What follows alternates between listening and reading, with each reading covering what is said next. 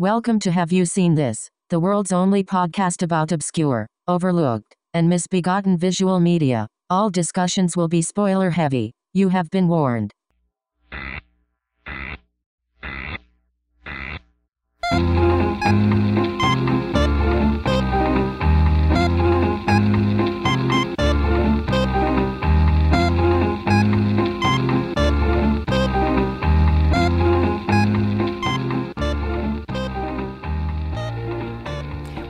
You Seen This? It's Jen. And Tim, back again. Back again. We got a third tonight. A third wheel. We thought we were going to lose him. Um, our friend uh, a few days ago went beyond the veil. Uh, he tampered in God's domain. Uh, he knew not what he had wrought.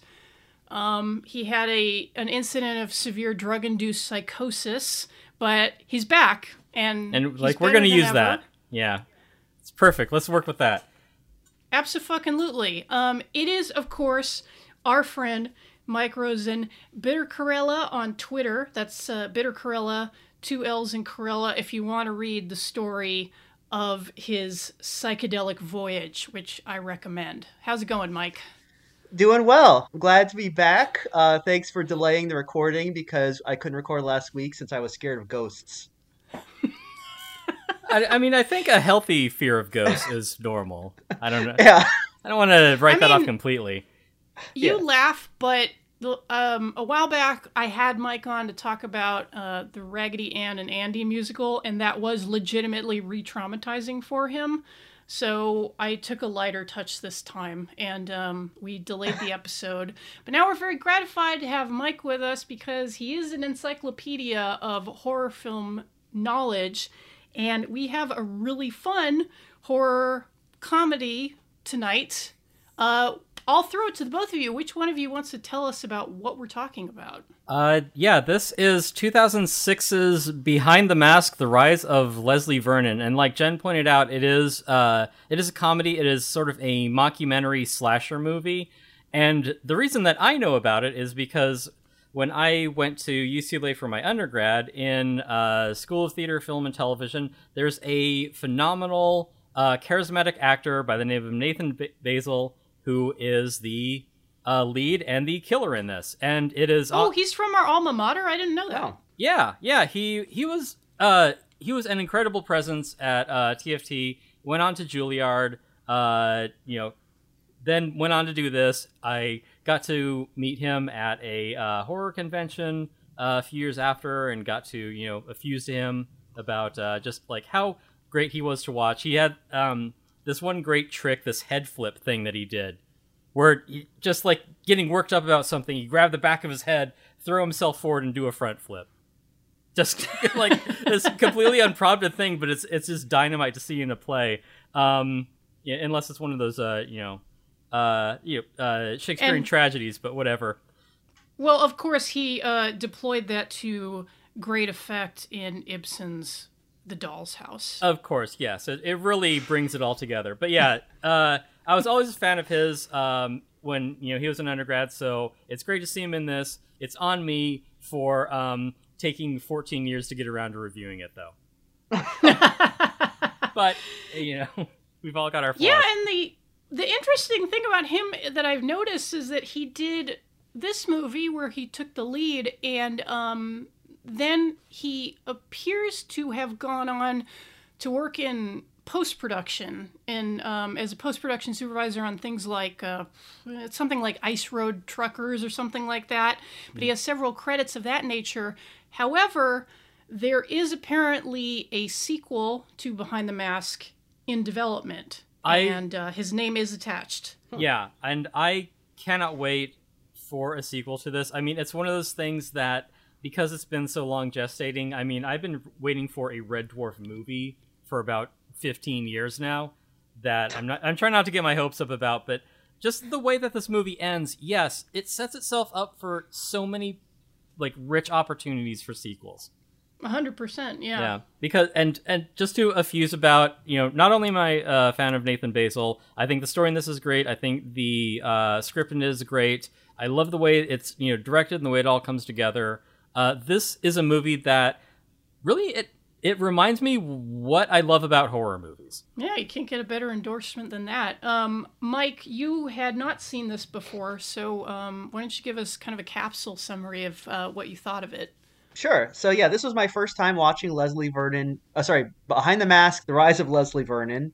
I have heard of it though. Um, it's been recommended to me a few times, so it's a good chance to finally see it. And the basic story is, it is like Tim said, a mockumentary. Uh, they this film crew of I think grad students they are are Yeah. doing a documentary about uh, Leslie Vernon, who is planning to be the next big deal uh, slasher killer, and he's got it all planned out. He's got his, um, you know, he's chosen his victims, and he's going to make his appearance on was it either Halloween or the anniversary of his supposed death. Um, you Yeah. know, it, it- you know, he's going to do his revenge because at a time in the past, townspeople supposedly killed him, and but he's back, and um, and uh, the whole movie is kind of like them following him around. It's it's very very much like Man Bites Dog, except good. Uh, so- uh, but yeah, this is it's it's a very it's a loving homage to the slasher genre, and I have to say that I kind of going into this, I kind of thought like, well, I mean, everything that needs to be said about slashers has already been done with like Scream and um, Wes Craven's New Nightmare. I mean, what else are we going to say about them? And um, I, I don't know that it says a lot of new stuff, but it is a lot of fun, and it really does kind of take apart slasher movies in a way that you know the people involved understood the genre and are making it for people who are fans of the genre, which makes it go a long way. Yeah, it, it takes a lot of the tropes that we're familiar with and then uses them to uh I, I it exploits them to to to great um use to, to great effect. And it isn't um it doesn't have contempt for its audience or contempt for its source material. Like Mike says, it is a loving uh sort of parody or send up of a lot of these slasher tropes, but it does them in a way that's like it's knowing but without being uh like cynical about it. Yeah, it's a it's a it's a clever movie that is content to be clever and not constantly remind you that it's clever. That's a good way of putting it. One of the things that I like about it from the very outset of it, because like Mike explained in the summary, is that we are kind of taking on a documentary um, uh, approach following the uh, the gestation of this new serial killer. But in the uh, documentary that this uh, grad student Taylor establishes, um, she she already sets up the world as this is a world where uh, Jason Voorhees exists. Freddy Krueger exists. Mike Myers and like the Chucky doll, like those are all like cultural touchstones that people are like, oh yeah, I know about what happened at Camp Crystal Lake, and I know that you know Mike Myers came back after 20 years and and all this other stuff. So already you're Do you know how much I would kill to see an episode of Frontline about the Chucky doll manufacturer? yeah. That would be rad. Yeah. Anyway, I'm So sorry. I think ahead. it's, it's great, and also if you watch the credits at the end, um, it's it's funny because there's a lot of sort of B-roll of her going around doing her like inter- interview stuff, and she she's on Elm Street, and uh, she's she's this sees this one guy like taking out his garbage, and she's like, "Excuse me, sir, do you know uh, about Fred?" And then like he just slams the door. And that guy, that guy, is, Yeah. that and that actor is Kane Hodder. yes, yeah, Yeah, exactly. So just in this like one little cameo. So yeah, it is for people who who know about the slasher genre and enjoy it, and this is us going along for the ride of let's meet a new slasher and learn about the the how of it because they do get into that. They're like, he's not gonna explain like the why of it, like you know they have the reason for it, but this is like this is how we do what we do. And uh, Nathan Baesel as you know Leslie Vernon has this really um like loose, almost improvisational approach to the character, where like he just doesn't take it seriously. It's just kind of it's it isn't just a performance from the actor. It's like a performance from the character. It's like I'm putting on a show for you because this is all about showmanship. Yeah, he does have a, a pretty um, amazing charisma in this movie, I have to say. Yeah. because you know he is he is kind of this like you said kind of this jokey bro sort of guy but Mhm. it's the sort of characterization that i could see very easily getting grating and he never does you kind of like him the whole time even when he's like yeah. even when he just gets right into murdering people so yeah, you spend a lot of time with him. You get to know him. You know, you meet his pet turtles. And, and, the, and you know what? He doesn't. And it's and it is and it's funny because he's not playing him like superficially charming like a psychopath. He's Mhm. like genuinely charming in this movie. yeah, he's a guy who's excited about the source material. He's a guy who's excited about being a serial killer. Because like even Yeah. when they like go to meet his friend later, and like they go over like all this lore about it, and just like how he idolizes like you know how how they refer to them like you know Jay and Fred and Mike. yeah, and the um his mentor is um played by the late Scott Wilson, who is one of my favorite actors. Um probably broke first when he appeared in uh, in Cold Blood, uh, the film adaptation of that. Um, then went on to a long career, and one of my favorite performances of his is um, the cult movie by William Peter Blatty, The Ninth Configuration. Um, he became one of my favorite actors in that, so it was really nice to see him in this. Yeah, and he's got a, a, a great character in this too because he's yeah like sort of a because as we learn later he's more of an established veteran. He's you know one of the like 60s era slashes where it's like oh it's all about the body count. Like we didn't have any of this like you know flashy stylistic stuff like like they're doing now where you know they really got to dress it up. It was just you know kill a lot of people and then disappear. There. Um. now something I noticed, and I I didn't uh look into this too closely, but on the Wikipedia page. It uh, says that um, that actor plays Eugene slash Billy, uh, with Billy being a link to uh, Black Christmas, which Oh, makes me wonder if he is because they never mention who he killed or anything. Just that, Mhm. yeah, like the, it was about quantity. So I, I'm not sure if he's supposed to be the killer from Black Christmas in this movie. that that would be Oh, an awesome detail. Yeah, if that's Yeah. true, that's that's just another cool thing about this. Because we assume Black Christmas as well i- is an actual thing that happened in this in this universe. yeah at this point like it's all it's all legit and yeah black christmas is like uh, i don't want to say if it's like the first slasher movie but i mean it is like one of the originals that kind of set the tone Yeah. Does that mean that Driller Killer also happened in this universe? absolutely new york Yeah, there you go. yeah new york is exactly what you think it is in this world The uh, the the Rockabilly Killer from Slumber Party Massacre Two is a real thing as well. so yeah but you know never really caught on it was just too goofy after a while but go on I Jen. bet that um, in this universe, the um, the guy who makes um, weird mannequins and Tourist Trap, like he's a, the real deal. Oh shit, that guy rules. yeah, I can't Yeah, remember like- that actor though. What what's Wasn't that it Herman name? Munster? No, it's not. Um, it's not Fred Gwynne. It's uh, yeah i mean God damn it. norman bates has got to be a real guy in this universe too Oh yeah, totally. yeah like Um, that's Chuck that's Connors.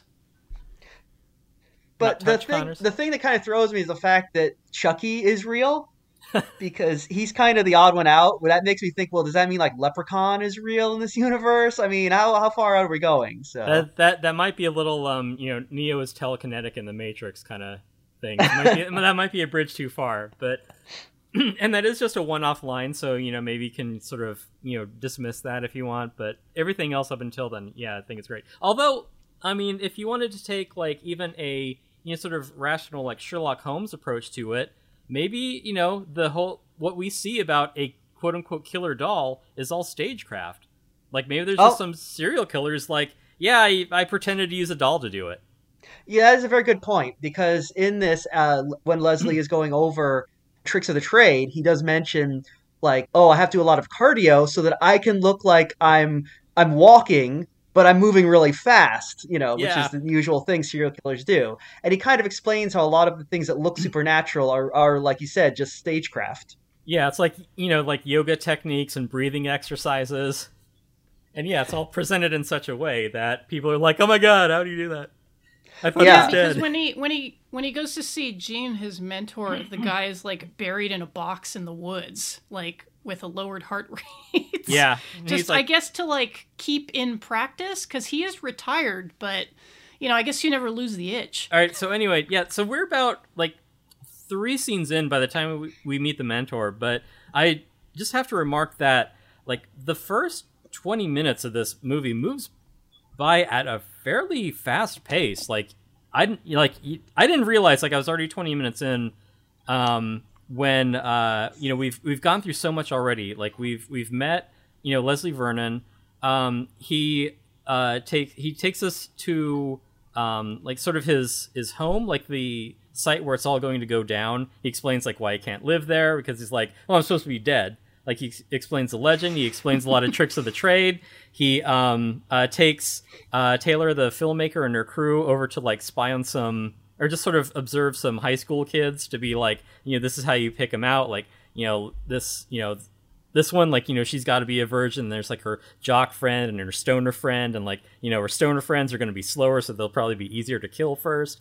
And just like every scene is a great way of, you know, further establishing the lore and the tricks of the trade. Um, you know, he goes into the ba- the character's backstory about how he was like the like the bastard child who like killed his parents and then the fam then like the um the town got together and like they like threw him over a waterfall or something fucked up like that yeah yeah so they do they get through a lot of business like in a in a fun way like it really quickly like just within like the first 20 minutes of the movie Yeah, yeah. Um, they um, one of the things that, uh, that I mean, like you said, they really kind of play up the fact that it, it- the theatricality of it all. You know that Mhm. it is that it is showmanship, uh, which really comes into play when you find out that in fact the backstory is all made up because um, yeah, Leslie Vernon, he's in fact Leslie Marconi or something, Yeah. and um, and he's basically just like, oh yeah, I'm just gonna call myself Leslie Vernon take advantage of this this existing legend, but I have no connection with him at all. It's just you know, it, it's it's all just backstory to me. It's all part of. If to him it literally is getting into a character, so Yeah, it's kind of Yeah. a character playing a character, which I really like about it. And it's it's fun too because it then also undercuts all the other, you know, slasher lore because it's like, well, none of this is is really real. It's just a lot of guys who are really motivated and put a lot of work into it because it's kind of like, you know, that that saying about, you know, what what it means to be a good mu- a good magician is to just put more time into practicing something than any sane reasonable person would. It's you know, it's like learning to throw cards into a hat. Like who would practice that night after night after night? Only someone who wants to be Ricky good at Jay. ma- Yeah, yeah, Um, Ricky Jay. bl- You know, rest in one peace. of the things I mean it, that was interesting in this because yeah, about it's all it's all about kind of a stab just this it's all it's all uh it's all fake but because one point he's as he's trying to plant the seeds for this um this massacre he's about he's going to do he's Mhm. picked out his this girl that he is is going to be his final girl and he's got to it is funny because they keep using like industry terms Yeah, you know kind of the the kayfabe of of serial killing almost Yeah. um because he's like, okay, first we're gonna do a uh, a red herring, and what's that? And there's and Taylor's like, what's that? It's like, well, that's when you you do some sort of a, a sort of a attack tangentially related to your person to kind of like set the tone. Mhm. So they're trying to decide which random person, you know, because Leslie's like, oh, I thought I'd kill one of her friends. No, no, no, that's too obvious. Uh, does Yeah. she know like a janitor at the library, maybe? Or yeah, yeah, and- and as it it tur- as it turns out, um, the person who serves that role is um, Zelda the- the woman Rubinstein. from yes from uh, Poltergeist. yeah. Y- You know, I'm gonna say something mean. Um, Okay. She is like the weak link in this movie, because I mean everything on this movie is is pretty good, but like her performance was just like, I it's like I feel like she was just like I'm just gonna like talk right through this and not really put any emotion into anything, and it's like okay, well I mean you're the lady from Poltergeist, so I mean I, I recognize Yeah. you, so that's good, but like Really- not not really selling this role as his librarian. Well, I um I I don't have a problem with that because that scene is for me like really when the penny dropped for the movie um because we've seen everything documentary style up until this point with the exception of like the the cold open it's been all documentary style. And then, you know, we have uh you know Leslie Vernon explaining you know how he's going to do his red herring where he says like okay i set up this newspaper article about it turns out that you know my final girl had a great uncle who was you know involved in this you know murder of you know leslie vernon as a child and blah blah blah. And he's shown it to taylor and she's like wow where'd you find this? And he's like well i didn't find it. I made it up.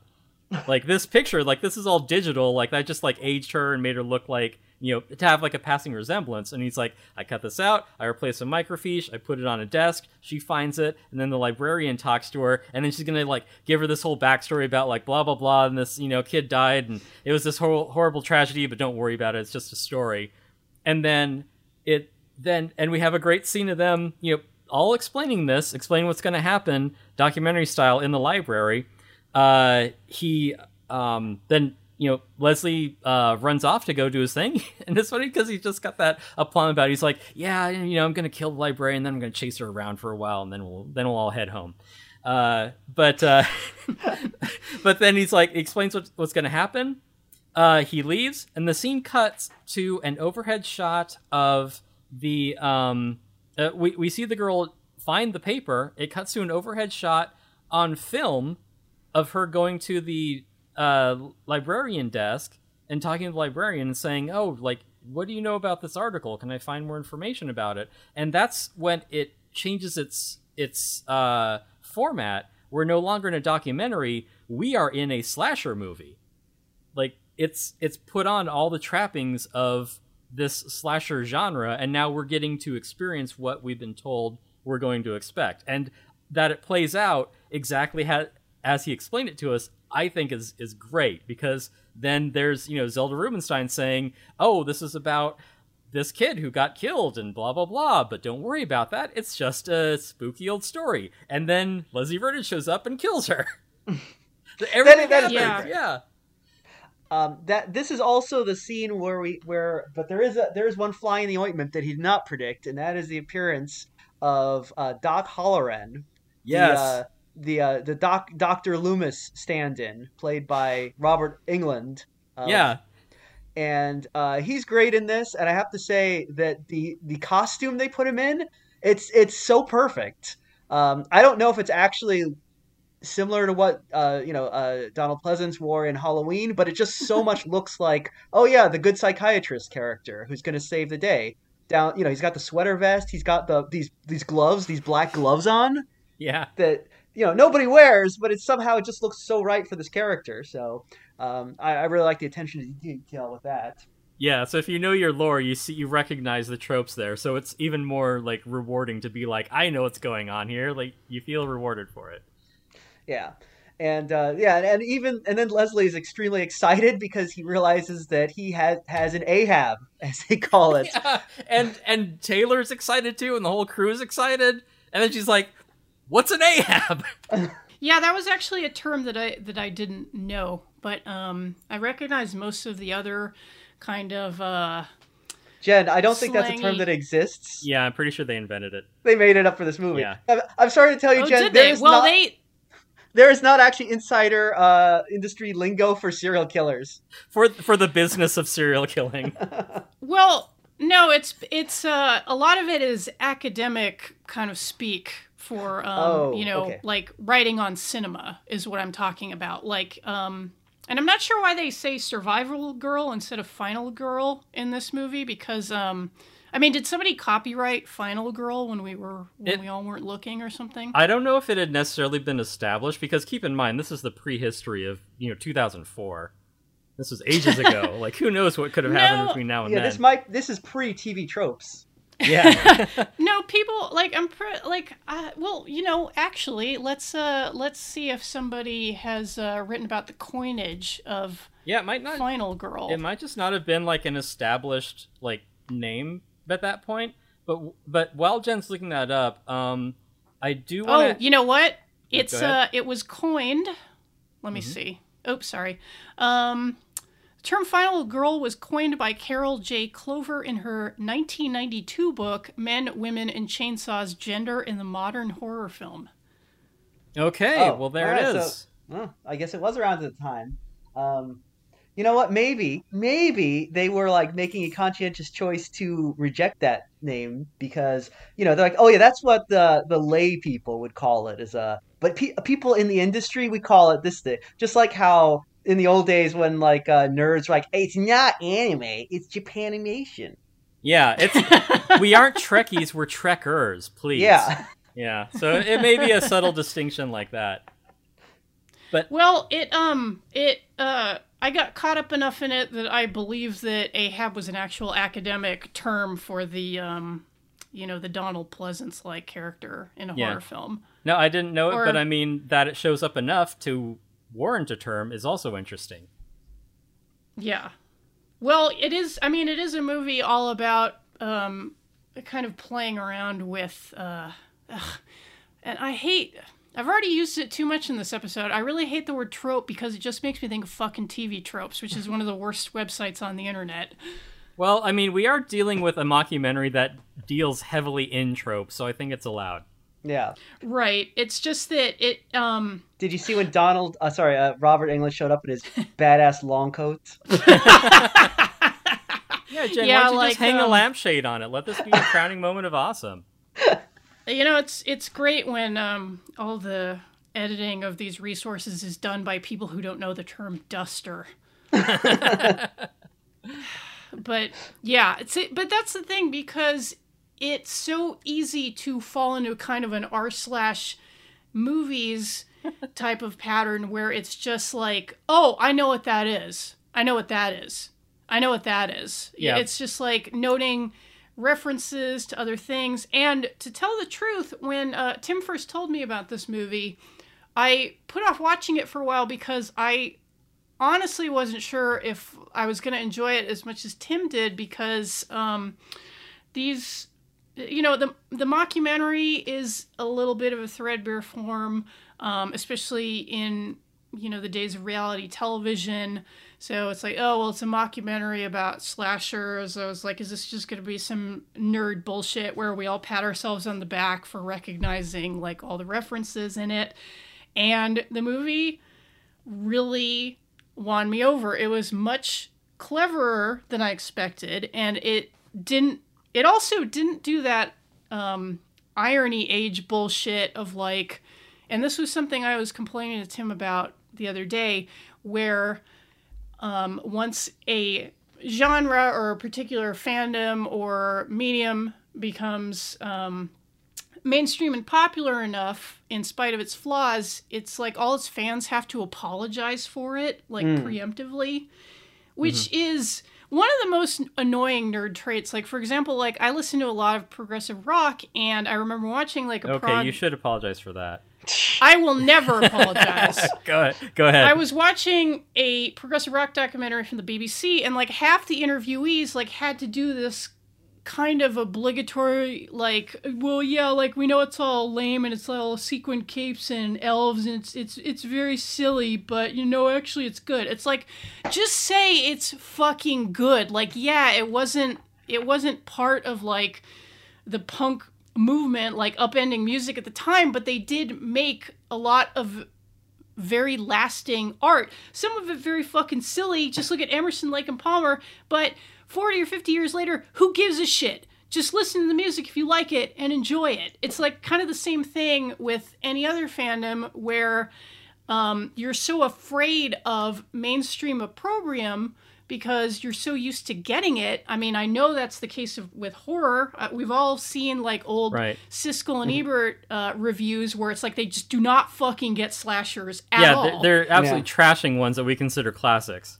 Yeah. yeah. and it's like you don't need approval from these people. It's like they didn't get it. That happens. I mean, I can think of a lot of stuff that I didn't get at the time, and only with like a few years and a little bit of age, you're like, oh no, like I, you know, I, I finally understand where this this work was coming from, and I think that's true of the slasher. And I like that Behind the Mask doesn't feel the need to kind of go like I mean, it's kind of what has happened to pro wrestling these days where yeah, like wrestling has always been stupid, but now it's you know, like Yeah, it's like they kind of AEW is run by a bunch of nerds, and they all because they're nerds, they have to go like, oh yeah, well we know this is dumb, so you know we're just gonna like really wink obviously at the audience and like not take it too seriously. Oh, and we're not gonna work out either because you know like we don't know how. Yeah, that's smacks of effort. And yeah, like Jen had a good point earlier. She didn't want to watch this because she's seen enough sort of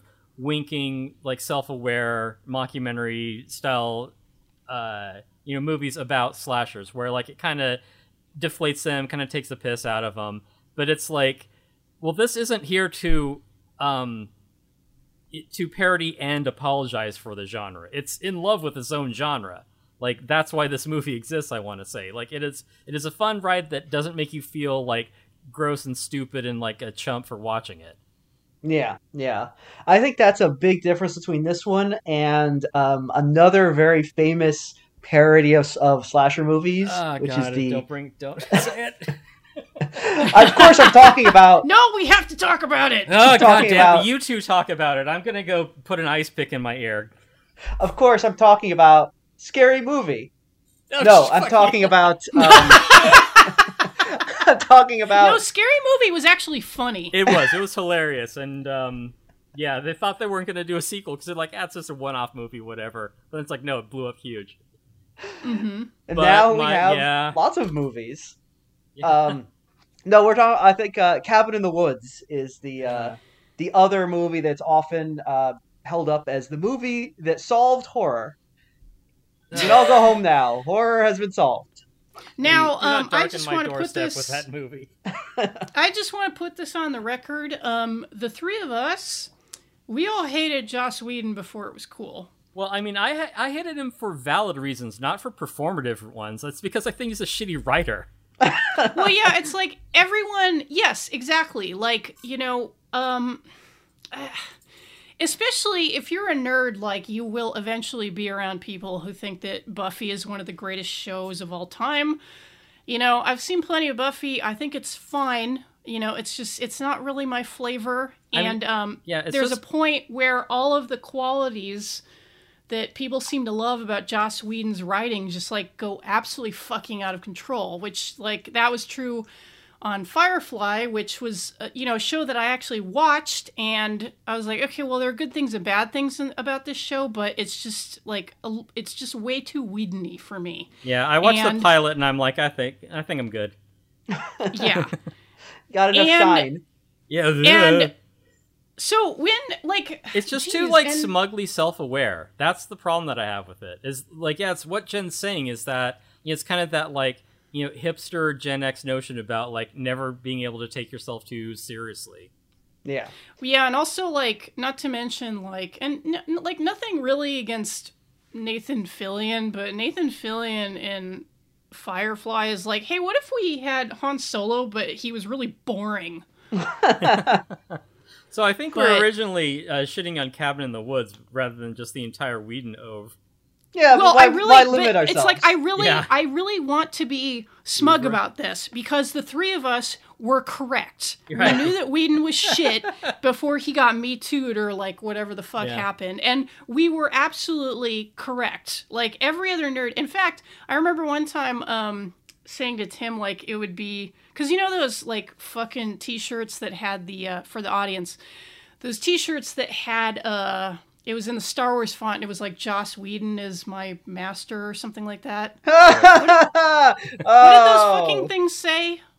uh, I think they said they said curse your inevitable but predictable betrayal or whatever the fuck.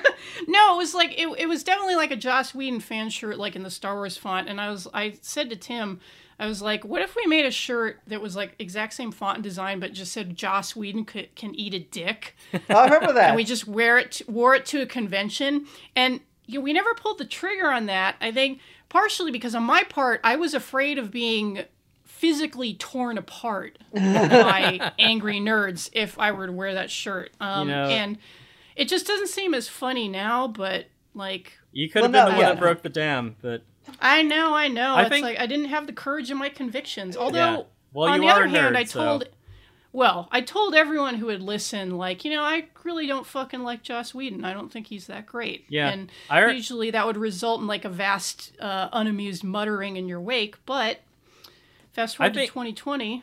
Yeah, not not relevant to anything, but I think it was a party that at Mike's that you and I were at, where I referred to him as Josh Whedon unapologetically, and like one of Mike's friends got really shirty about it. oh yeah. Jo- Oh, Jo- really? Josh Yeah. Uh, wait, Tim, are you sure you were calling him Joe Whedon? Oh, Joe Whedon, that is. Yeah. Because his name is Joseph, yeah. Yeah. yeah, I called Wait, him Joe Whedon, that's right. But Were anyway. these, the, were these the same friends who liked Dane Cook? Probably. I, I, you know what? When you say that, like, when you say like, uh, oh, uh, one of Mike's friends who likes Josh, Josh Whedon, it's like doesn't narrow it down. It could be any No. one of these these uh, interchangeable nerds. Well, it doesn't Yeah. matter because they died of COVID. So, Yeah. um, so they're they're not listening to this podcast, so it's Yeah. okay. well, But yeah, anyway, so um, like, let it be on the record. We all knew that Whedon sucked like early on. Right, yeah, um, everyone else had yet to catch up with it, but um, and in fact, when uh, we decided that we were going to cover Behind the Mask for the podcast, um, by way of comparison, I asked Tim. I said. And I I believe I texted you and said, I, this is probably a stupid question, but have you seen Cabin in the Woods? And the response was, of course, fuck no. it was that, And- or, or the answer would be yes. That is a stupid question. yeah, which fair, like Yeah. abs- absolutely fair. But I had to do my due diligence. But I knew that, um, you know, because um, Mike has a particular bent for analysis, I knew it was something that he had had to see for himself just to see how fucking stupid it was. So um, I will yield the floor to Mike to speak about um, Cabin in the Woods and its quote, deconstruction of tropes versus Behind the Mask. Uh, I just threw up in my mouth a little. Well, I'm, I'm gonna say first off the bat, like hopefully everyone's listening has already seen Cabin in the Woods because um, you know, like you can't spoil the secret ending. Spoilers ahead. Spoilers Oh, ahead. God. And um, and that that is actually a thing about Cabin in the Woods when it came out was people would not tell you what it was about. People were saying like, "Oh, you got to see it." I can't tell you. I literally cannot tell you anything about this movie, or it would be spoiled. Yeah, if I told you, I'd have to kill you. Yeah, and it was weird, but like I kind of figured out like, oh, it's because this movie. There's like, if you literally tell people the premise of the movie, there's nothing beyond that. It, it has no, there's no there there. So if you tell them the premise, you have spoiled the movie, and there's no reason to see it. But they Yeah. so they're like, no, no, I can't, I can't deal with that. I, I can't deal with the psychic trauma of admitting that Joss Whedon has made a completely Just a wa- contentless movie. Yeah, So- a one-trick pony. Like we Yeah. got one, we got one trick here, and we're gonna pad it out for the entire length of the feature. Yeah, and that is really what it is. And I, I will now proceed to spoil that that thing for you. Okay, Basically, what it is is that there is a cabin. It's in the woods, and a bunch of teenagers are gonna go to this cabin to party, right? Mhm. And meanwhile, there's some weird like underground bunker where a bunch of like uh, pencil pushers are watching the whole thing on big screens and orchestrating everything that happens to them. They're like, all right, well now we're gonna turn on the the special gas that makes teenagers all act horny and weird, you know, and now we're gonna like you like don't need gas to do that. Right. no no see but That's like just teenagers. no, no, but you don't understand because these because Joss Whedon was like, okay, these aren't going to be like stereotypical teenagers. They're like non-stereotypical teenagers. So like they're like really like you know you know you know and that therefore I'm going to show how they're forced to act in these stereotypical horror way horror movie ways. But it's ironic because I'm watching this and I was like, oh, by by taking away the the cliches you have just created like six characters with no personalities because you didn't bother to actually flesh them out. So they're actually less sympathetic than your, you know, very two-dimensional uh, horror movie uh, uh, characters you usually get in a standard wow. slasher. I I like how Joe likes going meta, but this is like meta stupid. Like this It's- is just regular stupid. It's ex- it's extremely stupid, and this whole movie. Uh, so that is apparently the premise that you can't give away in this movie. And uh, watching this movie, I was thinking the whole time, like, okay, well, here's my prediction for where it's going to end. Okay, Mhm.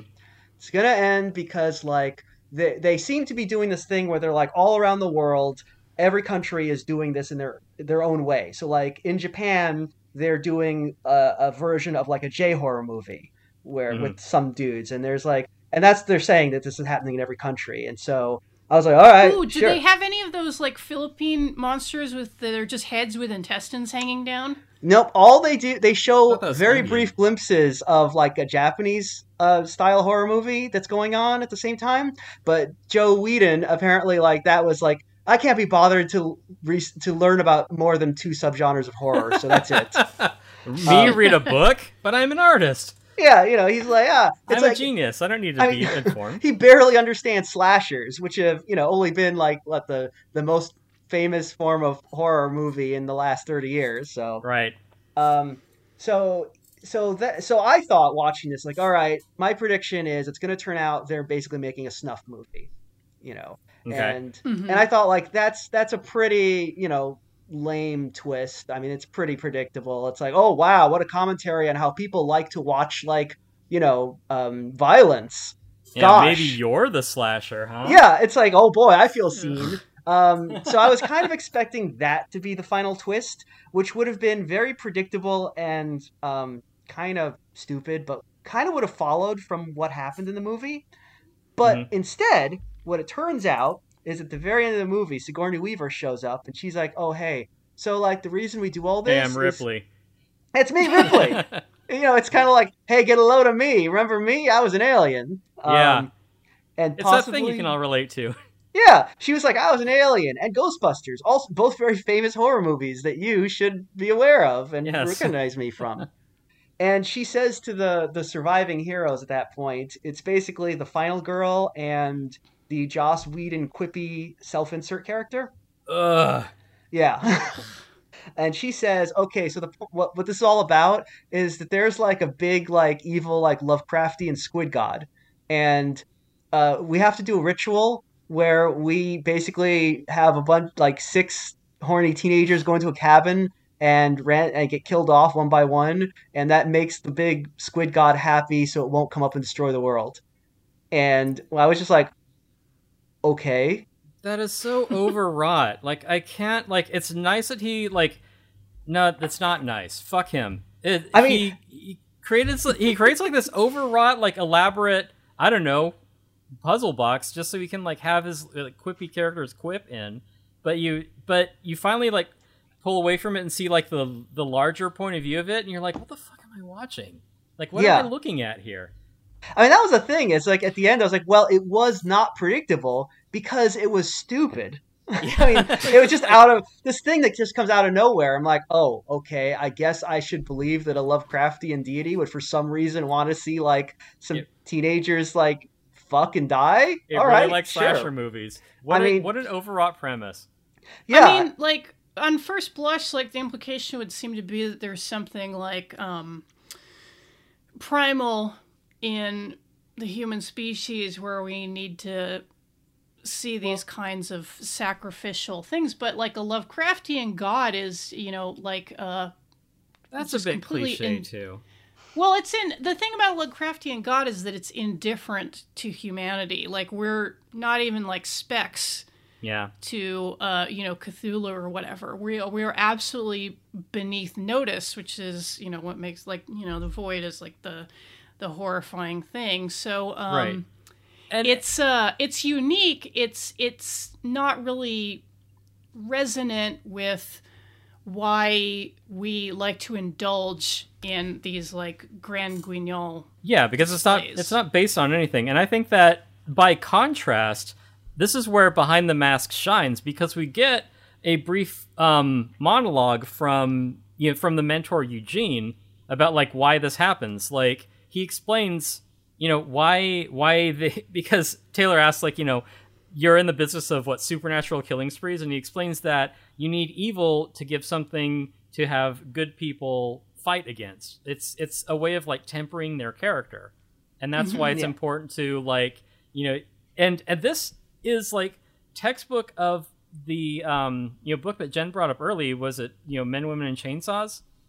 Um, and also, there's another great book that I read that you know, deconstructs a bunch of different um, uh, horror genre movies. Uh, it's called Offensive Films, which if you can find that, I highly recommend that. But yeah, the the takeaway from it is that the uh, the arc of the final girl or you know survivor girl in this is that you know, she has to go through these you know tribulations to reach adulthood, become like a functioning adult and productive member of society by going through these things that are are very tense and very scary and what seem to be deadly to you. So they are banking on that metaphor as the as like the the in-universe premise of the work that they do.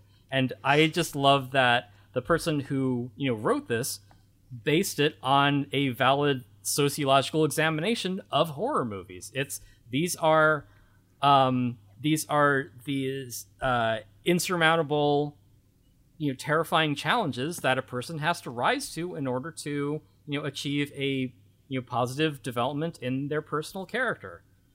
And and one of the things in particular, and, and this is kind of a neat sidebar on the um on on um like the final girl is that um just to give you like a quick summary of of I think the premise of um uh gender dynamics in, in slasher movies is that you have a lot of these uh, broad stereotypes where we have like the jock, the slut, like you know the what ends up being the final girl, like the stoner, and those all represent approaches to problem solving. Um, because you know the killer is the, is the problem that has to be solved. The jock, he he is killed because you learn in the way that you learn that just overt, um, swaggering, you know, toxic if you want to call it masculinity, that's not going to work. The woman who's just you know being a slut you know, and just like fucking her way through life. That isn't going to work. The guy who's lazy and indifferent, that isn't going to work. It's it, all the so you're learning that all these roles that are just saying, "Oh, I'm going to be, you know, your basic off-the-shelf guy. I'm going to be male, whatever." And you find like, well, that isn't going to get you very far because it's a very narrow way to define your character. Same as it goes with female characters, same as it goes with, you know, like the slacker joker lazy, you know, layabout character.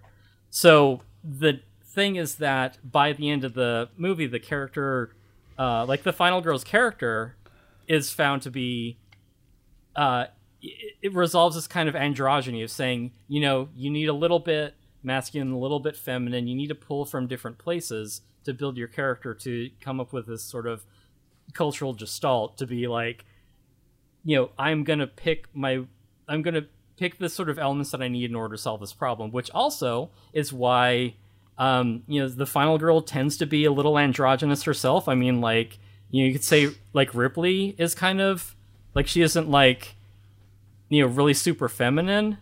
That's just the mm-hmm. one off the top of my head, but overall, like it's you'll you'll find or that Jamie Lee Curtis in Halloween. Yeah, Jamie Lee Curtis. I can't believe I didn't think of that, but yeah, that is a perfect example. So already we got two of them. Um, and they do, yeah, they do kind of touch on that in Leslie Vernon when he talks about she needs to be grabbing at those phallic tools to uh, uh, to, yeah. to uh, take him out with his, yeah. you know, and, th- and, that is so much fun too at the end when they're like talking all in metaphor. But but we're yeah. but that's like well into the third act. We still have um, Taylor is kind of throwing a monkey wrench into Leslie's plan by talking to Doc Halloran, and that's where we learn you know the backstory of uh, of you know Leslie in that you know he's not really Leslie Vernon. He's um, uh, you know what did Mike say? He's Leslie Mancuso from Reno. Yeah. but then like that's even though he's you know he's been charming and he's been very you know effusive this whole time he's also deadly serious like literally deadly serious about this where it's like do not fuck this up for me. This is my life's work. Like i'm going to be this supernatural killer.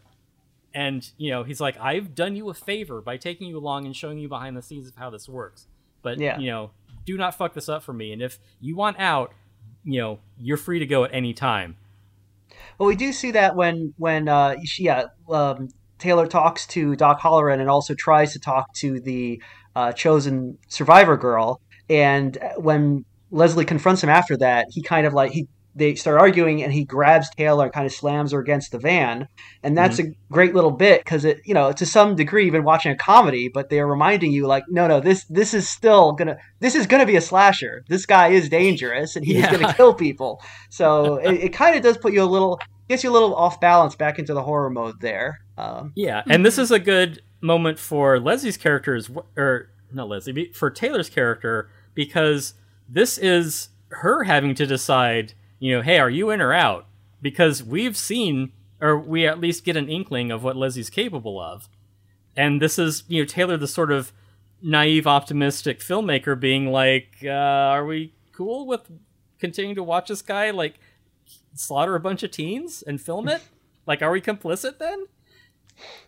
Yeah, and it's an interesting dramatization of the way that fans and often female fans are drawn to these figures in fandom because um i mean you know you go to tumblr and you know, like you're like, what the fuck? Like, why does everyone want to fuck the Babadook? But that's just that's just like a part of fandom is that You got a dashing women, outfit. Everyone needs. Yeah, everyone women- wants some Baba Dick. Yeah. you know, women in particular are like drawn to the villains, and they do have a a connection. Like mm-hmm. they they have this kind of like emotional connection to each other, and you know it it we find as you know the plot goes on that it it goes like even deeper than we expected, but yeah. Isn't uh isn't uh can't think of it. Isn't Ted Bundy dreamy by the way? that's Yeah. um that's a bridge too far for me. Right. so so this is the point where Leslie establishes like, hey, I'm going to slaughter, you know, all of this girl's teenage friends in order to, you know, temper her character to make her into a, you know, into a a, a strong female character basically. Um, and he's saying to Taylor like, hey, at this point, are you in or out? And we aren't really sure at that point until the next scene where it's like you know Taylor comes back in her you know VW van with her you know sound guy and her and her film crew like okay yeah like I'm committed to this and so this is where it it jumps off into them setting up the third act which is Leslie explaining okay here's what's going to happen as I kill all these teenagers Yeah.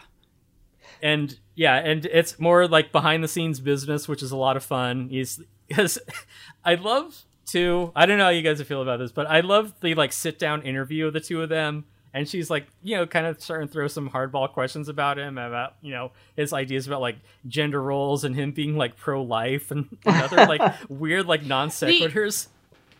The interview segments are so fucking funny, especially if you've watched a lot of um kind of like uh you know, news magazine style shows like 2020. And in fact, like at the beginning of the of the movie, like Taylor asked her Cameron, like, you know, was I'm trying to find my own voice. Was that like to Diane Sawyer?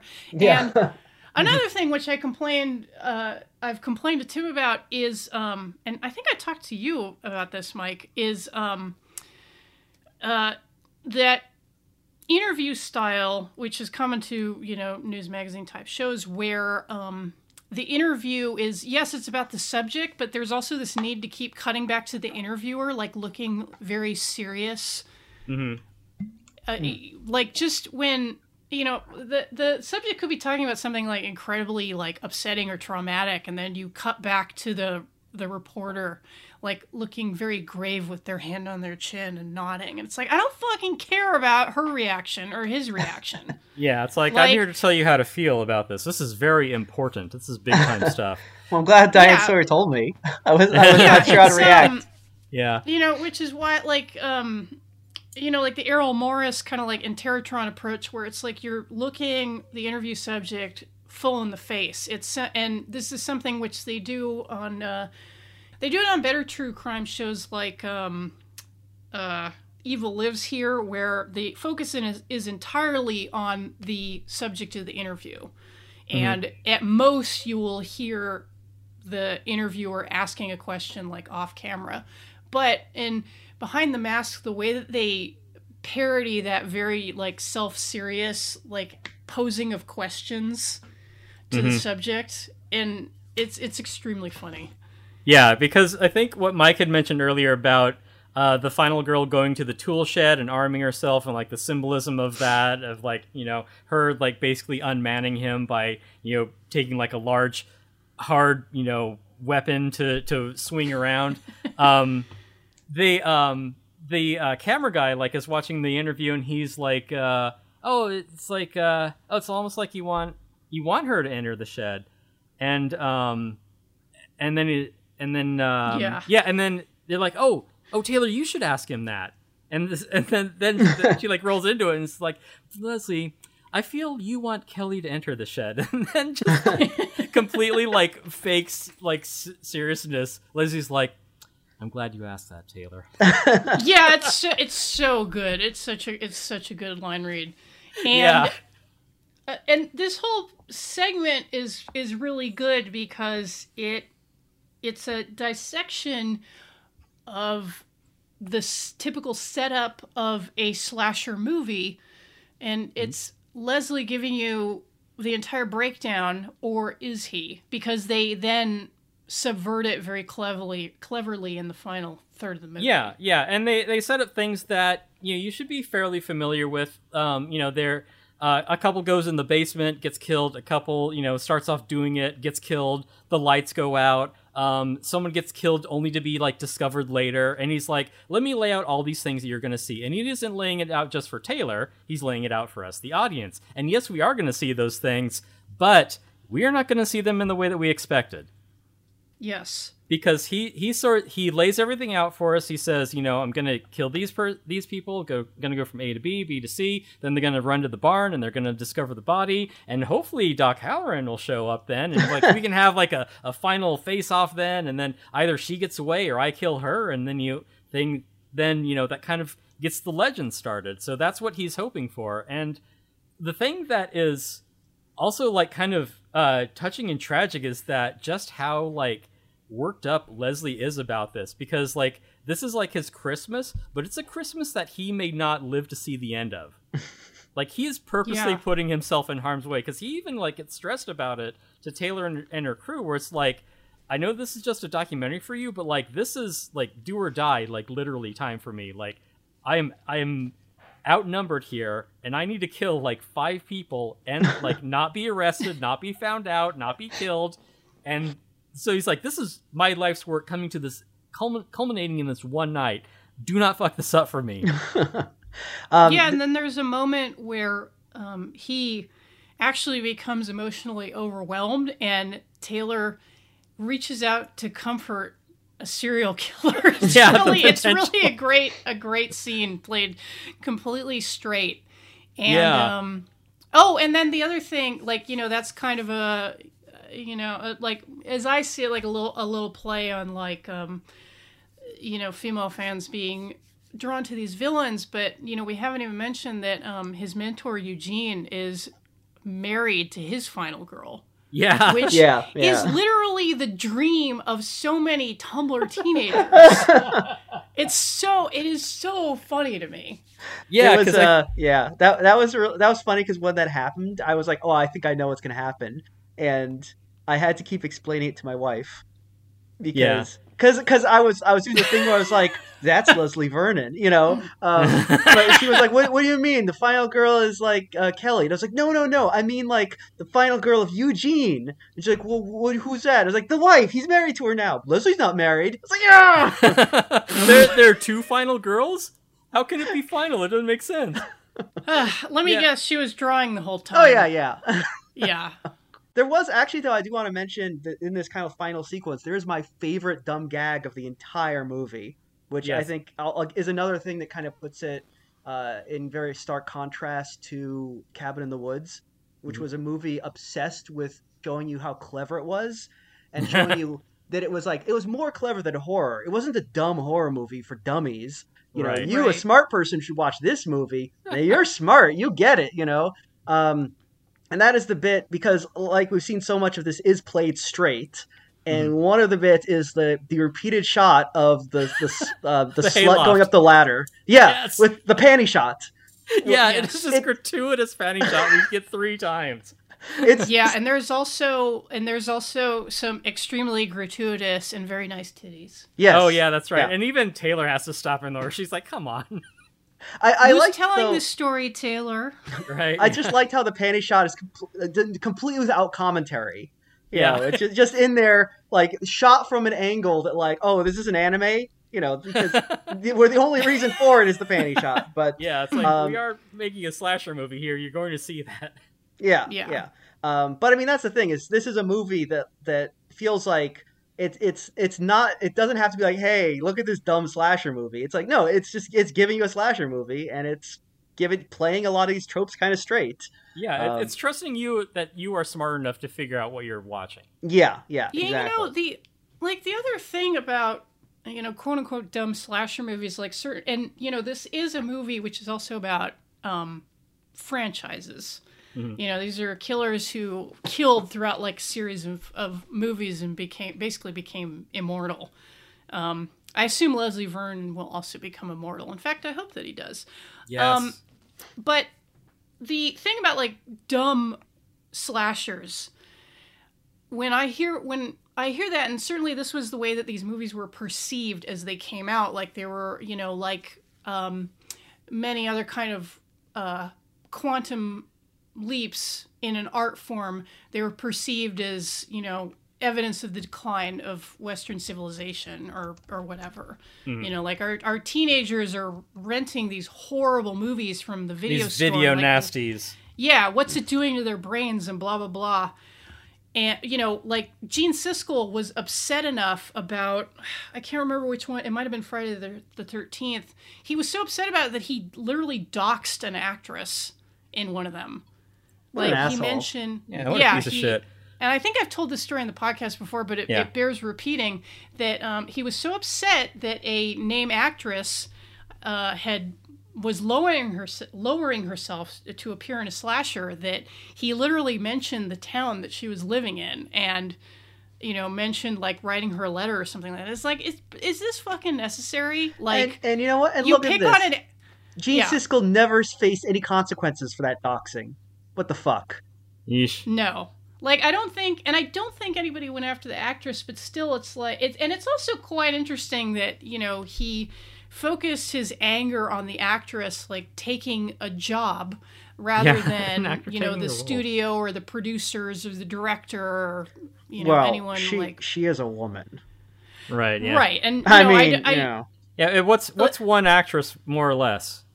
I mean there are millions where those come from, right? Yeah, But- and you know, like in our previous episode, you know, there are lots of innocent monks in uh, in Russia. you can get another Rasputin. yeah. Um, but my point is that you know these movies were reviled at the time. You know they were considered trash. They were disposable, um, and you can possibly argue about, like I said, like the diminishing returns of sequels. Although many of those sequels um, went on to do quite interesting things with their premises, but. Um, I'm actually glad that um, a lot of these slashers that are now considered classic, like I didn't watch until I was much older, because you realize that these aren't just fucking dumb throwaway movies. And I think I was talking to uh, Mike and his wife about this when I watched um, Nightmare on Elm Street, the first one, which to me was a it could be interpreted as a film about the the way that adults just absolutely fucking fail their children. Like either well in a mil- well either in a well-meaning way or through neglect or through simply not wanting to face reality. Like the consistent failure of the adults in that movie to protect their kids from a very real danger is an absolutely timeless theme. And the fact that nobody at the time or you know like Or none like, of the I'm- loudest voices at the time seemed to pick up on that theme is Yeah, or even- pretty amusing to me or or like taken from the teenager's point of view, you're like, I am living in this nightmare world, and I need you know people's help that I can't get, and no one, no one in authority even listens to me. Like no one believes. Yes. Yeah. Like You know, and it's so you might even it is- say it's about like the failure of America to grapple with its past. there- that Whoa. seems kind of more like poltergeist, but right but you know these movies are like there's a based sociological like, on message there's ideas. undercurrent Yeah. Yes. yeah there that's- are themes it isn't just like oh like you know a bunch of dumb sluts get killed and Yeah, it there's isn't- blood Yeah, it isn't Joe Whedon doing like a you know a winking monster movie that doesn't actually have any substance to it, other Yeah. than like patting its audience on the back for recognizing shit. Well, I Yeah, also I- feel like Joss Whedon, sorry, Joe Whedon. Thank you. calling him by his proper name. Uh, Yes. I, I don't believe he's actually ever seen a horror movie, much less a slasher movie. That would you know that would explain his sort of tone deafness. Of, I mean, Yeah, that's and it's because outing. Cabin in the Woods. I mean, here's another thing: Leslie Vernon is actually filmed in parts when it needs to be, like a slasher movie. There is like spooky lighting, there's atmosphere, uh, Yeah. there's Mhm. musical stings. Cabin in the Woods is basically a long Buffy episode. It Ugh. is. It is not filmed with any eye towards actually building suspense. Yeah, it's just like how like I don't just Joe like pick up a book or something like before Yeah. you try and like wade in. And, like, He's too busy, uh. He was too busy fucking starlets because of feminism. Right. it was yeah. it was necessary. He had to do it for feminism. I'm empowering these women by porking them behind the uh, camera crew. And you know, I can't speak too much on the themes of Cabin in the Woods not having fucking bothered to see it, so I'm trying to be at least somewhat fair here. But my impression, and Mike, you can tell me if I'm right or wrong, is that it's emblematic of what passes for media crit- critique these days, where it's the most facile fucking Mary Sue ass blogosphere takes about what movies are actually saying. Yes. where shallow. you know, like, oh well, um, a lot of women get sexually assaulted in Game of Thrones, therefore the show condones sexual assault, like that Yeah. that type of analysis. Portraying something is a priori and endorsement thereof. There, I said there, it. there Yeah. are yeah there are two things about Don't Cabin in the me. Woods that um that I, that about that is like one yeah it, it is literally like oh I- I read TV tropes and it says that very often horror movies have these five teenage archetypes that get killed one by one so I would build an entire movie with that being the only knowledge of of uh, horror movies and yeah, no like no heard of understanding of, yeah of, of culturally what makes them interesting or why people like them or anything yeah. Um, the other thing about cabin in the woods that i, I do want to mention uh, that that that I, I feel is is very indicative of the problems with it is the fact okay so basically what they do is like there's this bit where they have to go in the basement of the cabin and there's all this junk down there and they Since when do cabins have basements? oh no it's very it's uh, it's obviously an east coast cabin right. All right, Um, well, yeah it's It's, uh, it's a root cellar. They call it a root Yeah. cellar. Oh, yeah, there you go. It's like uh, that thing where they put the witch in Evil Dead. I yeah. guess. oh, okay. Yeah. I guess. oh, okay, yeah, yeah, okay. did- like, yeah. all right. Well, I'm back. I'm back on board. Uh, forgive Okay. me. You know, Yes, forgive me it, for it had a basement because in Evil Dead they had a basement. So like, okay, Yeah. let's do that. Uh, pretty much. But there's a basement. And Evil Dead is so good. Oh my Evil fucking Dead God, is good. Evil, Evil Dead. Dead Evil Dead and good- Evil Dead Yeah. 2. which Oh, also very funny movies. movies. Very, very, very funny. Yes. Um, but in uh, Cabin in the Woods, they have to go down to the basement, and there's all this stuff in the basement. And the dudes watching them are like, okay, it's very important to the ritual that they have to pick the form of their destroyer, you know, by by touching something in the basement. And they have this big leaderboard of all the different monsters that might appear depending on what they touch in the basement, right? What did you do, Ray? Yeah. I tried to think. and um, ultimately, what they touch, I forget what they touch, but it ends up it, the monster that they're going to face are uh, zombie hillbillies, the zombie hillbilly family. And also, also, like, why is that important? it's but it's go not. It's like Joss Yeah. Whedon's like, I want some zombie hillbillies, so that's what they're going to end up fighting. God. Yeah, and you know, like, I haven't seen Cabin in the Woods, but like, I've seen enough Joe Whedon stuff that's like, you know what you're gonna get. Like Yeah. the Mhm. the the context might change a little, but it's just gonna be the same kind of bantery, like you know, Mary Sue's. Yeah, and the thing is, it's all bantery Mary Sue's, right? So there's no there, there's no tension. Everything is any sort of like worry or concern is instantly killed by like a bad quip. But while this is all going on, they're doing that thing where like, okay, we're not going to show you the zombie hillbillies. They're going to always be vaguely in shadow or off screen. And my thing was like, look, y- you are not effectively creating any tension in this movie. So you might as well show us some cool looking monsters. I mean, but that is a very Mhm. typical thing I've noticed in like bad horror movies where they're like, okay, we're going to make this psychological suspense by never showing you the monster. And it's like, that works sometimes, but sometimes you're just playing keep away. And it's like, okay, I'm just bored now because I don't get to see any cool monsters in this movie. Yeah, it, yeah, it's like I have that same like sort of you know ninth grade understanding of Jaws and Alien. It's like, yeah, I'm gonna do the same thing with my movie too. Yeah, Yeah, exactly. and like um we talked about this in our Horror Express episode, and I appreciated Horror Express's willingness to be like, yeah, the suit's cheap, but fuck it. You need you need to see the monster in this. Like Yeah, for but the this- times when you just- do see it like for the most part he's like he the he I can't I can't believe I gendered this alien creature. I apologize Yeah, apologize. come on, Jen. Yeah, The, you're gonna get the us canceled. monster, The monster, for the most part, is just taking on the form of, uh, you know, whoever it killed last. Um, but you know, the times when you see like the it in the form of this, you know, ancient hominid, it's like, no, you know, that's fine. And I do respect and have sympathy for low budget filmmakers who understand our monster doesn't look that good. So let's not show it too much. Sometimes that's a production choice that you have to make, and that's fine. If you have to work around a prop, there's a way to do it effectively, and it can be done. Now, Joss Whedon, Joe Whedon, Joe Whedon, thank you. is he's a very wealthy showrunner and feature director. I'm so glad they I got f- him off of MCU though. I feel like they could have spent a little bit of coin on cool looking monsters.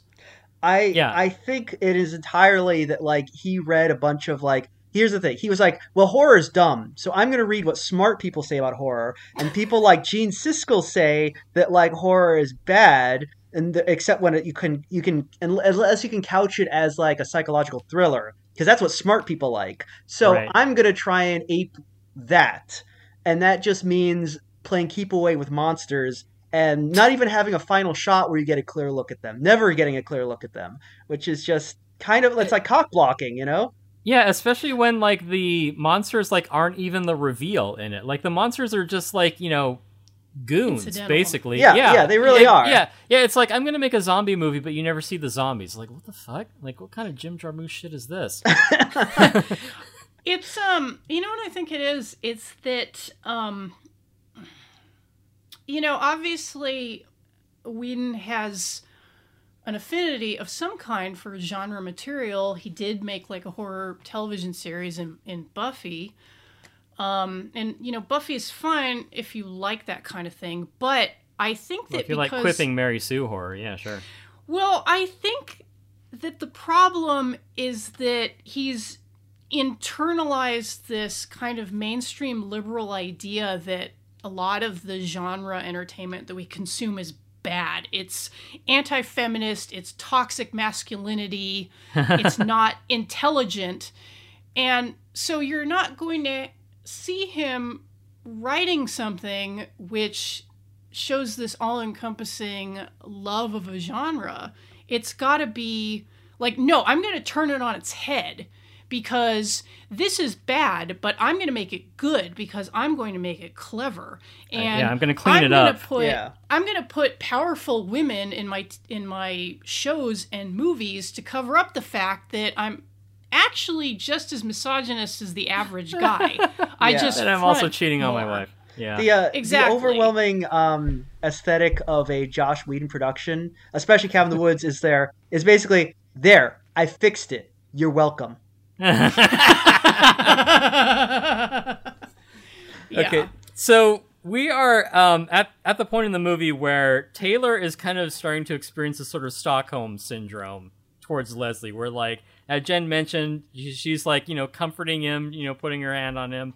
He they follow them, they follow Leslie into when he's going to do his first double murder of killing the couple that's having sex, and even the kind of cam- camera guy turns to Taylor is like are we doing this? Like, are we really gonna sit idly by while he kills two people? And it's just kind of like, yeah, I guess. I guess like we're committed to it. But like then we aren't even sure what like Taylor's uh sort of alliances are because you know Leslie went in, killed two people, he came out, and then she's kind of trepidatious about it. And at that point, Leslie's like, he he like you know he um He has to talk her down. he he, he kind of uh you know pulls us the you know he like hits the stop button on this on this killing spree to like take her and her crew you know out like back to her van be like again like he's as he explained um you know this is really serious for him you know like we uh like we already mentioned like this is you know this is his big night and he's not gonna allow them to mess it up because you know as he says like she's got this you know she's got this look in her eye like we can't just stand by and let him do this. And so he like leaves him back at the van and, and you know he says his goodbyes because like i'm not going to see you again because i'll either be in hiding or dead or in jail after this.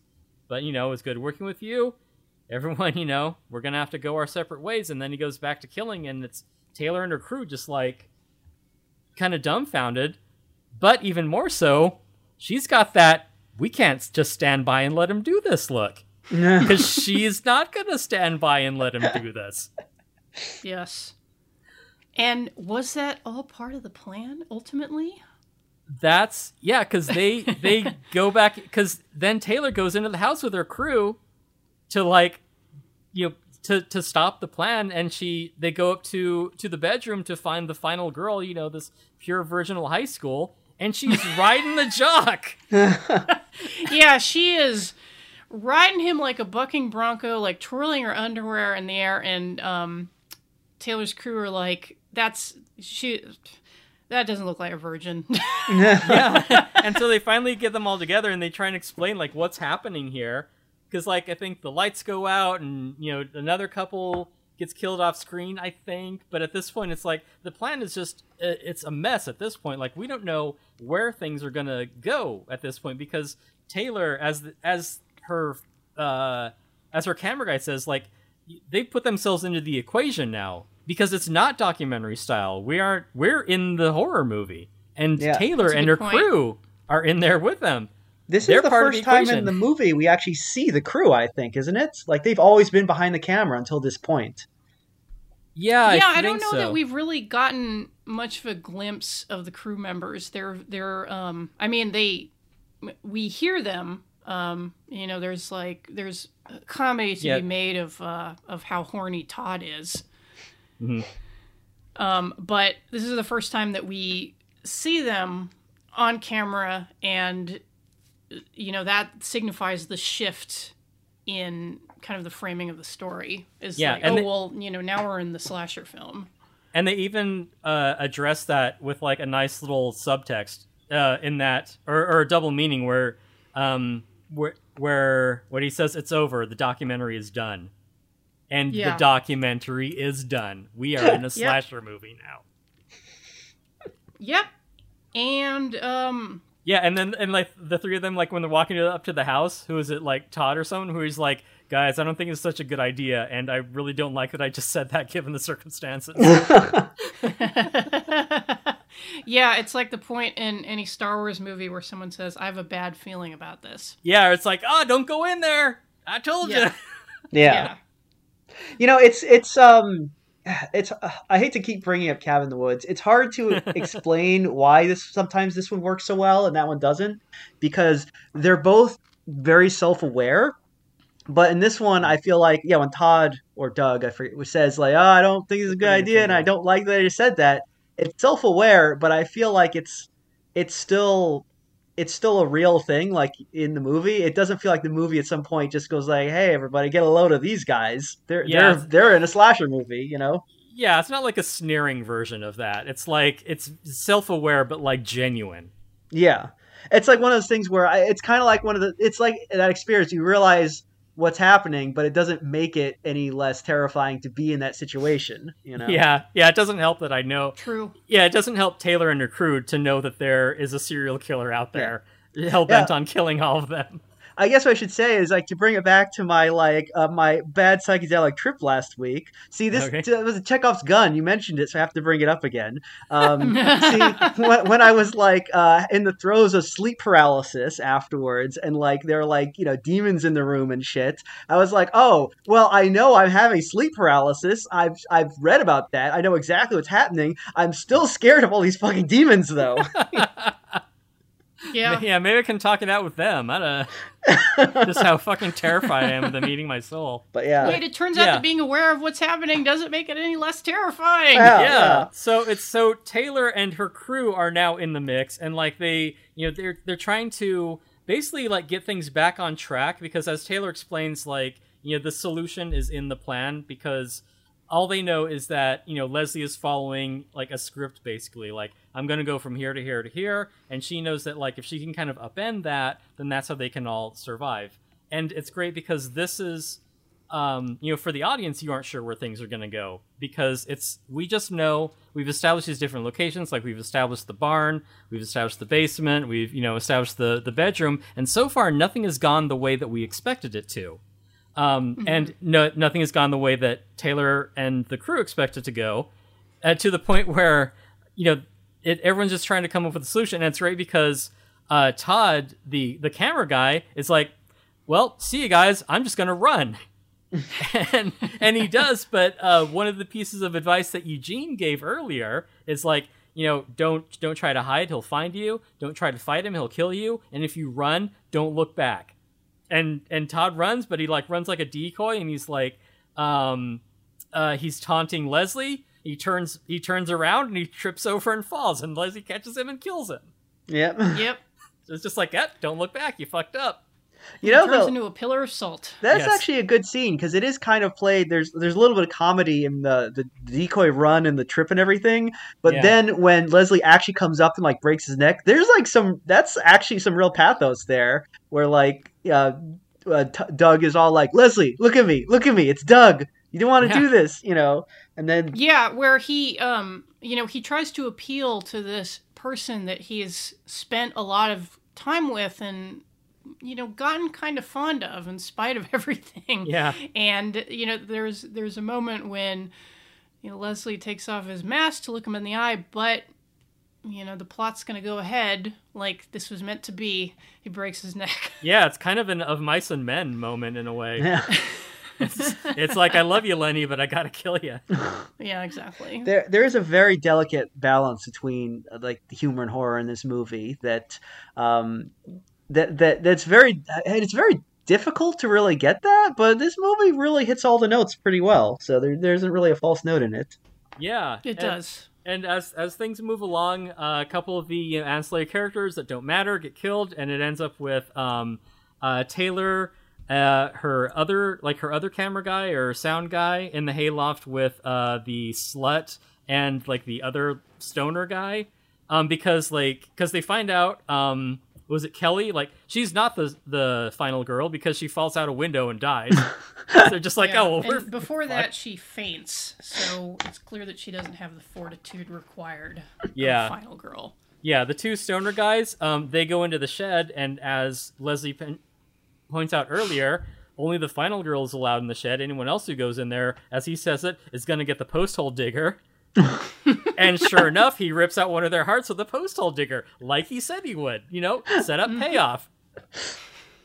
so it's, it's so it's the four of them in the in the hayloft after the gratuitous panty shot for the third time, and um and then they're like they're trying to figure out like how like what went wrong. Like he's supposed to kill like this one um all these people like in the service of like building the character of this one naive virginal girl.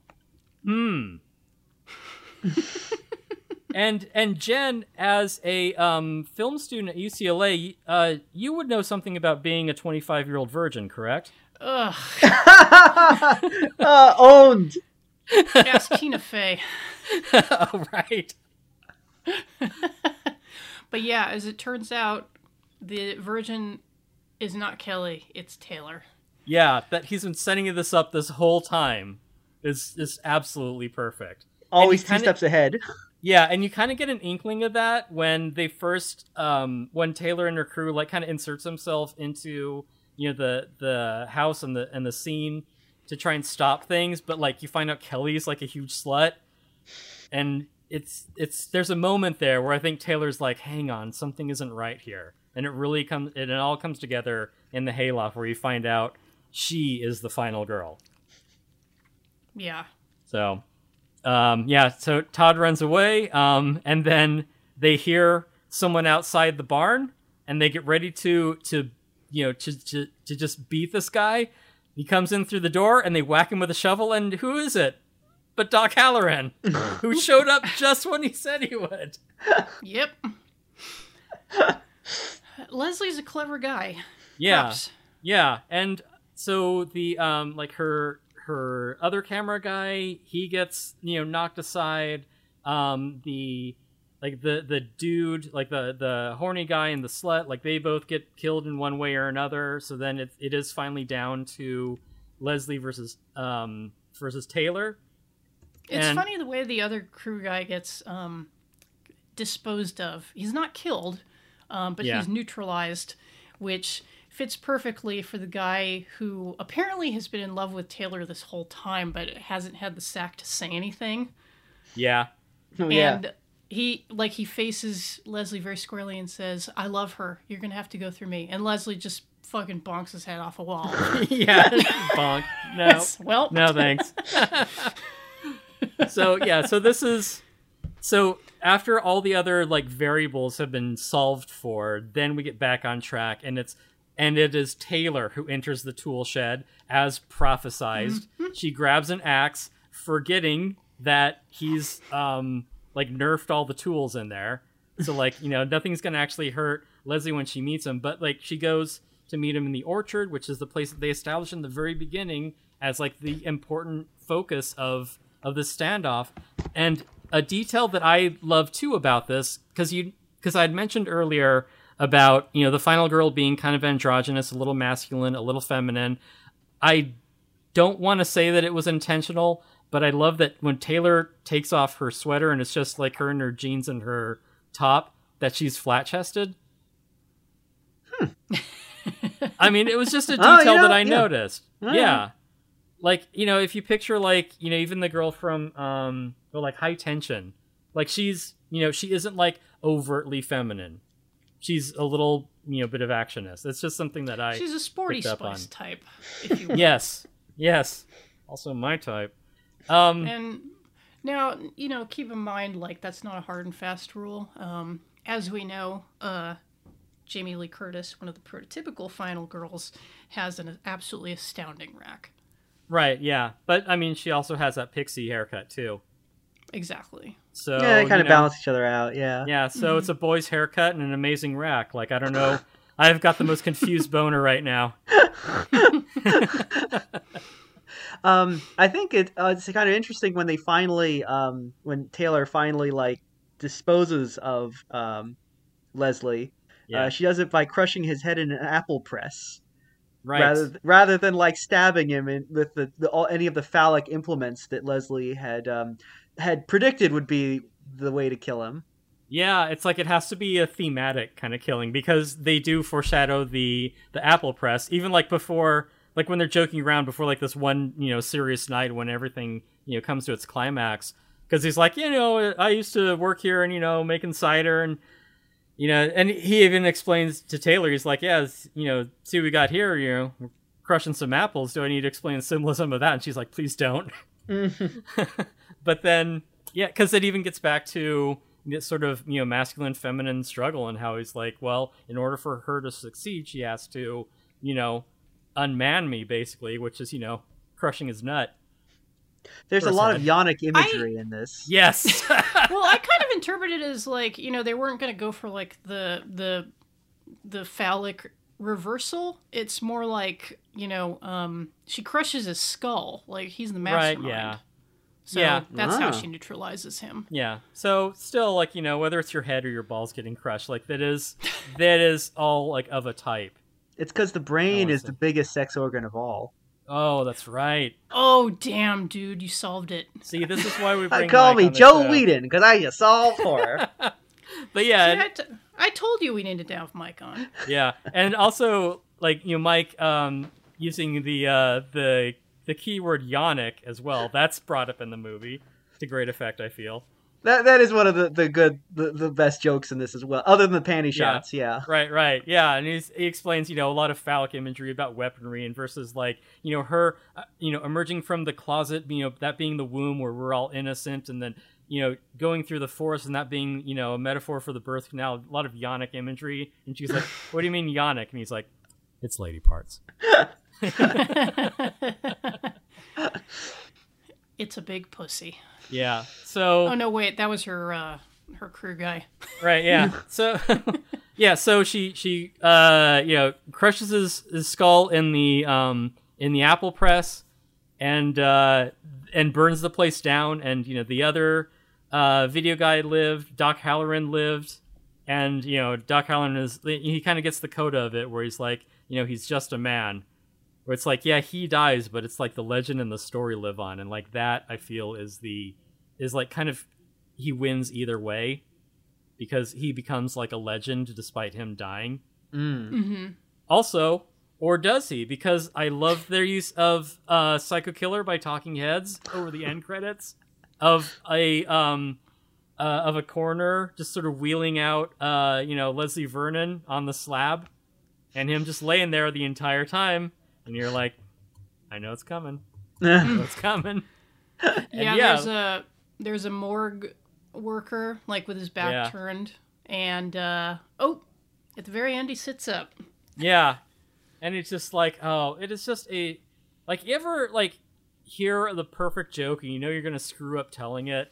Like that's the way I feel describing this movie. Yeah, But Yeah. I, yeah, but I would love to have a sequel for it just because like there are so many ways they can take it. Ways I can't even dream of. But I mean even just to be like make it about Taylor. Like is she like the fucked up one now? Like is she like the copycat? I mean does um does someone emulate Leslie now? Does he come back because he never died? Like who's pulling the strings now? Like I want to know what else happens in this in this universe. It's amazing. Is she going to let Todd smash now that she knows what a huge drippy vagina he is? Right. And and yeah, we got to consider too that like Taylor's had this whole character arc. She's a different woman now. Yeah, she's gone through the crucible, and Yeah. you know now. Um, I mean, there's it, she could be like, uh, um, God damn it, Jamie Lee Curtis's character in Halloween. Uh, uh, Laurie Strode. Thank you, Laurie Strode in the Asylum in Halloween Two. Oh yeah. Are they going to do something completely off the rails like Halloween Three? Oh shit! Yeah. yeah. The- so like yeah, it's how it would be the, the behind the mask rise of Leslie Vernon too, and it's just uh, completely unrelated. Leslie's not even in this one. They've turned him into a lifestyle brand. yeah. So Leslie Vernon, TM. Yeah, so I I would love to see what happens with Taylor after this because I, you know, think that cuz cuz yeah, when she emerges from the crucible does she come out like damaged or, or something? Like what Yeah, it's it's it's great characters and a great story. That's I I really love this movie. Yes, and this movie is currently available on Shudder, which is absolutely one of the best deals you can get in streaming these days. It's only $5.99 a month. Um, the selection on Shudder is very well curated, yeah. including stuff like Veronica. They know what they're doing. Um, but you can watch this on Shudder, which we do recommend. Yeah. Don't watch Cabin in the Woods. No. Right, yeah, I don't know if we made that clear with our like 40 minutes digression just being like, "Oh, Joss Whedon, you fucking suck. God." Well, yeah. I mean, this is the I thing. is mean, like Cabin in the Woods is like audience is oh, pretty sorry. savvy. No, Yeah, go they ahead, know Mike, a thing or two. I was gonna say like, um, I feel like because when I watched this uh, afterwards, I was like, well, you know, I I don't feel like watching this is gonna like make you have new insights into slasher movies. It's not gonna t- turn your you know the whole genre on its head. Uh, but it's a it doesn't have to. It is a fun and clever uh, send up of the genre by people who obviously have a lot of love for it, and it's not like it does not feel the need to deconstruct it. It does not feel like it needs to be the answer to horror mo- to slasher movies, and I think that's Yeah, big- it's- that's it's- another reason why it works. And it's not the kind of fan work that you watch and that makes you go, God, fandom is a fucking disease. yeah, yeah. I mean, yeah, exactly. It's a it's a movie that like I think it it um it's a uh, it's a movie that uh, is it's obviously made by fans, but they are giving you the audience what you need rather than what you want, and it is richer for it. yeah, for real. So yeah, I can't can't recommend this highly enough. I you know also you know for the a lot of the philosophy behind it, recommend you know Men, Women, and Chainsaws. I recommend uh, Offensive Films, uh, which is is that by uh, Nikita Brottman. Um, yeah, like the more We'll link You- that. yeah, the more you read about the, the psychological elements that go into horror, the more you can appreciate it. The better a movie like this is going to resonate with you, the more enriching it'll be. It's it reminds me why I love horror movies. Wait, Tim, you didn't mention what aspect of a tabletop role playing game this made think of. Uh, okay, because at the the No, last no, no, no, scene, no, no, the la- stop. the, the, the- the last scene where he describes it because you have different locations. You have the barn and the house, and like the basement and the bedroom. These are all locations where you need like a certain event to play out, and you can't just like bounce between those because the plot never gets going if you don't like. You have to leave the house for the barn at some point. You can't have the characters stay in the, the house all the time. You need to progress the story by moving them to different locations. I yes, I did notice that. there it is, folks. Yeah.